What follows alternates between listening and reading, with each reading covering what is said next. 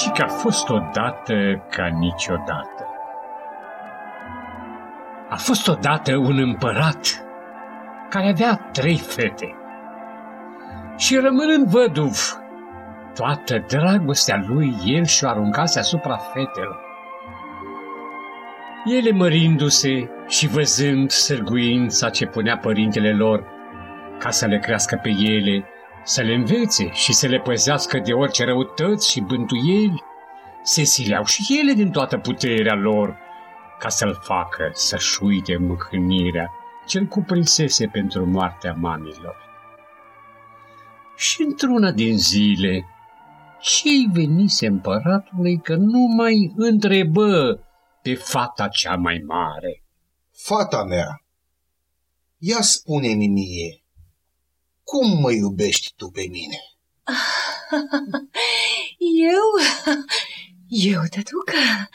Păi cum să te iubesc, tătucă? Ia ca eu te iubesc ca mierea. Răspunse ea după ce se gândi ce lucru poate fi mai dulce pe lume. Atâta o tăie capul pe dânsa, atâta vorbi. Să-mi trăiești, fata mea, să-mi facă Dumnezeu parte de tine.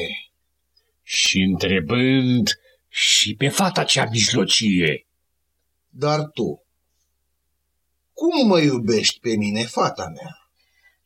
Păi, tătucă, cum să te iubesc?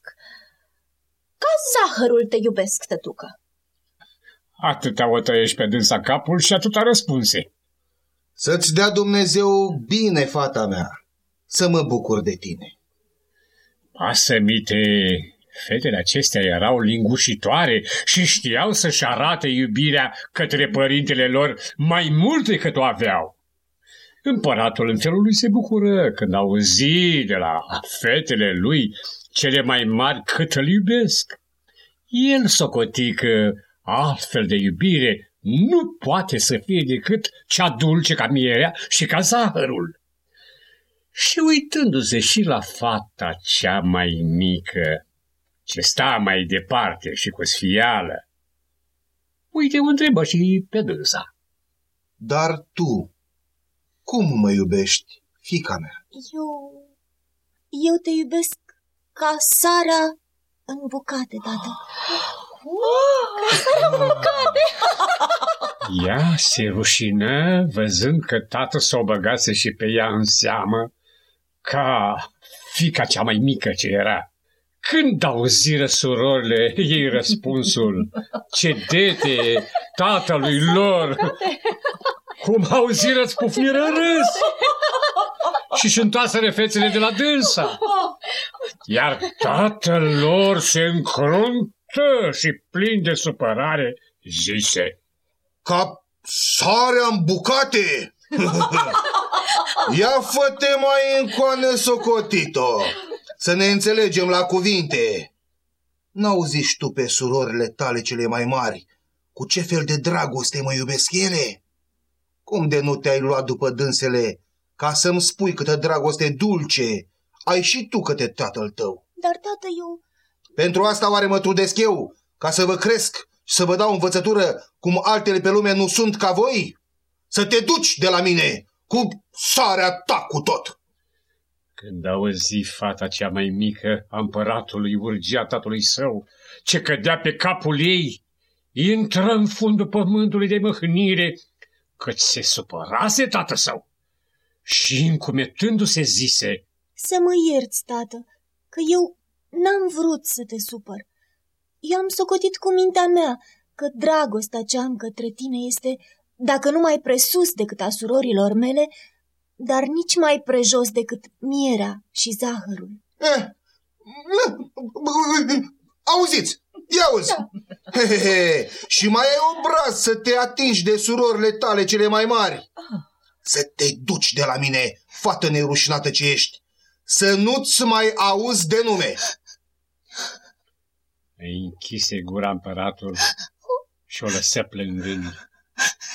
Surorile vrură să o mângâie, dar cu niște cuvinte atingătoare care îi făceau mai mult rău decât bine. Fata cea mai mică a împăratului, dacă văzu că nici surorile ei n-o cruță, își puse nădejdea lui Dumnezeu și se hotărâ să plece unde mila Domnului o va duce. Își luă deci din casa părintească un rând de haine proaste și vechi și pribegi din sat în sat până la curtea unui alt împărat. Ajungând acolo, stătu la poartă. Chelăreasa o văzu și dacă veni la dânsa o întrebă ce vrea. Ea răspunse că este o fată săracă și fără de părinți și-ar vrea să se bage la stăpân dacă ar găsi vreun loc. Ei, tocmai atunci ieșise ajutarea chelăresii și-ar fi voit să bage pe alta. Se uită la dânsa chelăreasa cu ochi pătrunzător și îi se păru a fi bună să o ia pe dânsa în slujbă.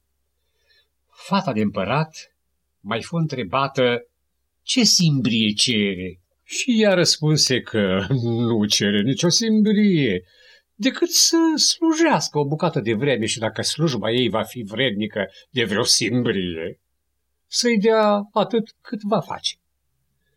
Chelăreasa se bucură văzând-o că răspunde așa de cuminte și o luă să-i fie ajutoare.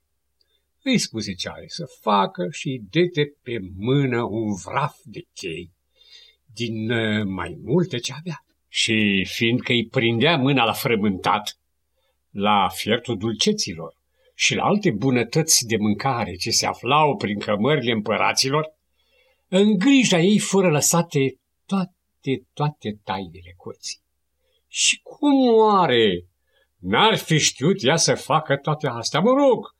Fată de împărat era, nu?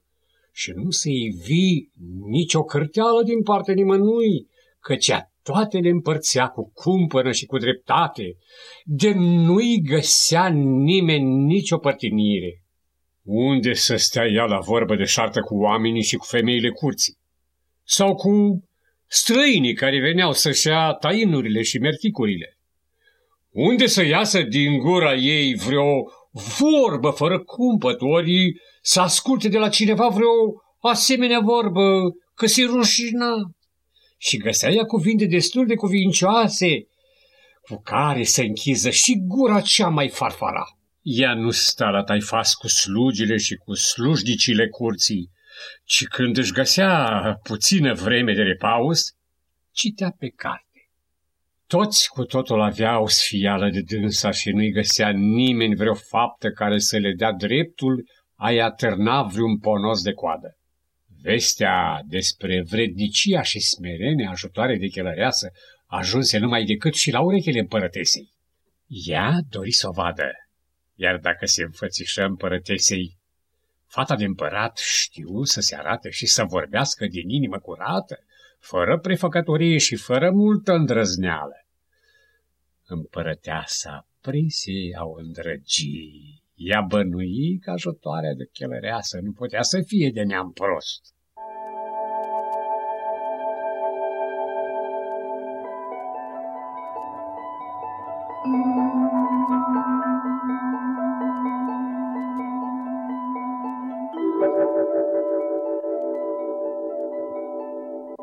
Și uite așa, cum vă spusei, împărăteasa luă pe fată pe lângă dânsa.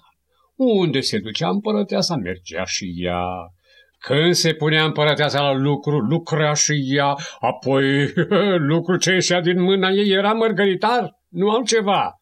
Din toate, cuvintele cele înțelepte ce ieșeau din gura ei plăcu împărătesii mai mult decât orice. Dar ce să mai întindem vorbă mult, ajunsese să fie nedespărțită de împărăteasă. O iubea împărăteasa ca pe copilul ei. Se miră și împăratul de atâta alipirea împărătesei către această fată. Ei, da, acest împărat avea un fecior singur la părinți. Tată său și bumă sa se uitau la dânsul făi ca la soare. Îl perdeau de drag ce le era. Și mergând împăratul la un război, luă și pe fiul său cu dânsul ca să se deprinză cu ale războaielor. Acolo nu știu cum se făcu, nu știu cum se drese, că numai ceală duseseră acasă rănit. Ei, și să fi văzut acum pe împărăteasă, pe mamă sa, cum udă-te pe jăliri și plânsete, nu mai știa ce să-i facă ca să-l vindece mai curând. Nopțile le făcea zile, priveghindu-l la boală, iar dacă o ajunse oboseala de nu mai putea sta în picioare, împărăteasa puse pe fata ei din casă, ca pe un om de credință, să îngrijească de dânsul și apoi, când una, când alta, erau nelipsite de lângă patul rănitului. Cuvintele cele blânde și înțelepte ale fetei, mângâierile ei, cele dulci și neprefăcute, smerenia ei deșteptară în inima bolnavului o simțire ce nu avusese până atunci. Iar mai mult decât toate, cum știa ea să umble de binișor când îi obloja rănile, făcu pe fiul de împărat să o iubească, să o iubească ca pe o soră, căci pare că i-a alinat durerile când punea ea mâna pe rănile lui. Într-o zi, după ce se făcuse mai bine, când sta de vorbă cu mamă sa, el îi zise: „Știi ce, mamă? Mie mi-ar fi voia să mă însor." Bine, măicuță, bine. Da, mai bine de tânăr decât să intri în valurile lumii, nu? Dar spune-mi, să-ți caute maica o fată bună de împărat și de neam și de treabă. Ei, mamă, cum să spun, ea e găsită. Ei, dar cine este? Dar o știu și eu? Să nu te superi, mamă, dacă ți-o-i spune.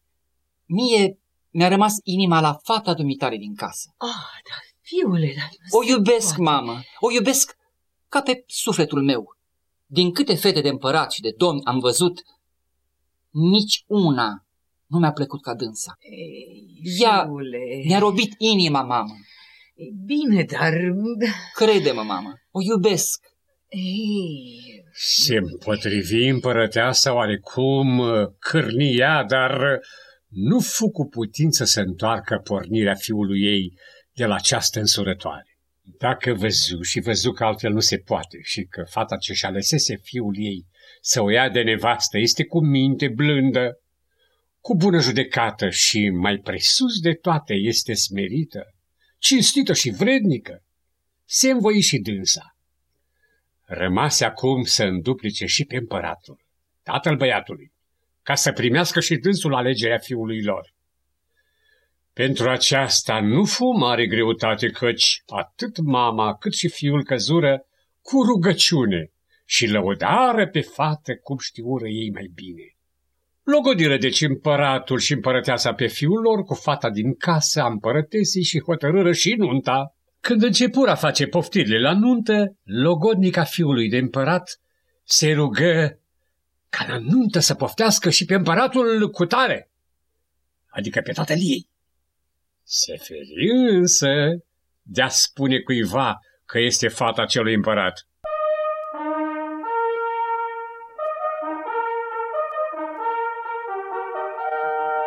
În ziua cununiei viniră toți musafirii la nuntă și începură veseliile și ținură toată ziua ca la împărați de, ce să zici, și seara se întinse o masă împărătească cu fel de fel de mâncări, de băuturi, de plăcinte și alte bunătăți de să-ți lingi și degetele când le vei mânca.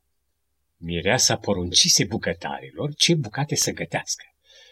Ea însă, cu mâna ei, găti deoparte toate acele feluri numai pentru un musafir, Apoi dă-te poruncă unei slugi credincioase ca să bage bine de seamă că aducând la masă bucatele gătite de dânsa să le puie dinaintea împăratului poftit după rugăciunea ei, adică a tatălui ei. Dar să îngrijească să nu le puie dinaintea altcuiva, că e primejdie de moarte. Sluga cea credincioasă făcând tocmai precum i se poruncise. După ce se așezară toți poftiții la masă, începură a mânca și a se veseli cât nu se poate spune. Împăratul cel poftit, adică tatăl miresei, mânca și nu prea. Încă de când venise, el se tot uita la mireasă și parcă îi zicea inima ceva, dar nu-i venea să creadă ochilor. Pasămite el își asemuia copila și neputându-și da seama de cum ajunsese ea să se mărite după un fecior de împărat, nu cuteză să zică nimănui nimic. Vezi că trudele și necazurile ce suferise beata fată o schimbase, de cum o știa tată său. Și îndemnându-se de pofta cu care mâncau mesenii, ar fi voit și dânsul să mănânce și să se veselească, dar după ce gustă o dată sau de două ori din bucate, se opri. Sluga care aducea bucatele le ridica întregi neatinse. Se miră acest împărat cum de toți mesenii mănâncă cu poftă niște bucate care pentru dânsul n-aveau niciun gust. Se încumetă și întrebă pe vecinul din dreapta. Acesta îi răspunse că astfel de bucate bune n-a mai mâncat de nu ține minte. Gustă și împăratul din talerul vecinului și văzu că bucatele sunt bune. Asemenea făcu și la vecinul din stânga. Îi lăsa gura apă după bucatele cele bune și gustase de la vecin. Foamea îi da zor să se înfrupte și el, dar cine putea să mănânce bucatele pe care le aducea lui? Răbdă, de rușine, lua el câteodată și din bucatele ce îi se aduceau, ca să nu se facă de râs între meseni, dar încolo nimic. În cele din urmă nu se mai putu opri și ridicându-se în sus, zise cu glas tare. Ei, dar bine împărate, m-ai chemat la nunta fiului tău ca să-ți bați joc de mine? Aha, vai de mine, măria ta, vai de mine, cum se poate să-ți treacă prin gând una ca asta? După cum vede toată adunarea, te cinstesc și pe dumneata ca pe toți ceilalți împărați, fără deosebire. Ba să mă ierți, împărate! Bucatele tuturor mesenilor sunt bune de mâncat, numai ale mele nu au niciun gust. Se făcu foc de supărare împăratul socru și porunci ca numai decât să vină bucătarii, să dea seamă de ceea ce au făcut și vinovații să fie dați morții. Știți ce era? Ia că mireasa gătise toate bucatele pentru tată sau fără sare, ci numai cu miere și cu zahăr. Chiar solnița de dinaintea lui era plină cu zahăr pisat. Și degeaba lua bietul împărat cu cuțitul din solniță, ce credea el că este cu sare și punea în bucate. Ele, în loc să se facă mai bune de mâncare, se făceau și mai dulci, de pe cât erau și mai cătrănite. Atunci se ridică mireasa și zise împăratului socru. Eu am gătit bucatele pentru împăratul ce s-a supărat și iată pentru ce am făcut-o. Acest împărat este tatăl meu. Oh, cum se poate? Noi eram 3 surori în casa părintească. Tata ne-a întrebat într-o zi cum îl iubim noi. Surorile mele cele mai mari. Una îi răspunse că îl iubește ca mierea. Alta ca zahărul. Eu îi zisei că îl iubesc ca sarea în bucate. Așa am socotit eu. Am socotit că nu se poate mai multă iubire decât aceasta. Tata însă s-a supărat pe mine și m-a gonit din casă. Dumnezeu nu m-a lăsat să mor și prin muncă, cinste și hărnicie am ajuns unde mă vedeți. Acum am vrut să dovedesc tatei că fără miere și fără zahăr poate omul să trăiască, dar fără sare, nu. Da, da. Și de aceea i-am gătit bucatele fără sare. Judecați dumneavoastră cu minte împărătească cine a avut dreptate. E de bună seamă, tu ai avut dreptate. Toți mesenii într-o glăsuire găsiră cu cale că pe nedrept a fost fata gonită din casa părintească. Atunci tatăl fetei mărturisi că n-a știut să prețuiască duhul fetei sale și i-a cerut iertăciune. Fata și ea i-a sărutat mâna și i-a cerut și dânsă iertăciune dacă fapta ei l-a supărat. Și se puseră pe o veselie și pe o petrecere, de se duse vestea în lume. Tatăl fetei se veselea, nu se veselea, dar socrul știu că se veselea și se mândrea că a dobândit-o așa noră și de viță bună și înțeleaptă și harnică. Ei, și eram și eu la cea nuntă și multe ciolane, Doamne, mai căzură de la cea masă și multe buți cu vin se mai goliră. Și uite așa, încălecai poșa și vă spusei dumneavoastră așa. Și apoi mai încălecai pe o lingură scurtă să trăiască cine ascultă și mai încălecai pe un fus să trăiască și cel ce a spus.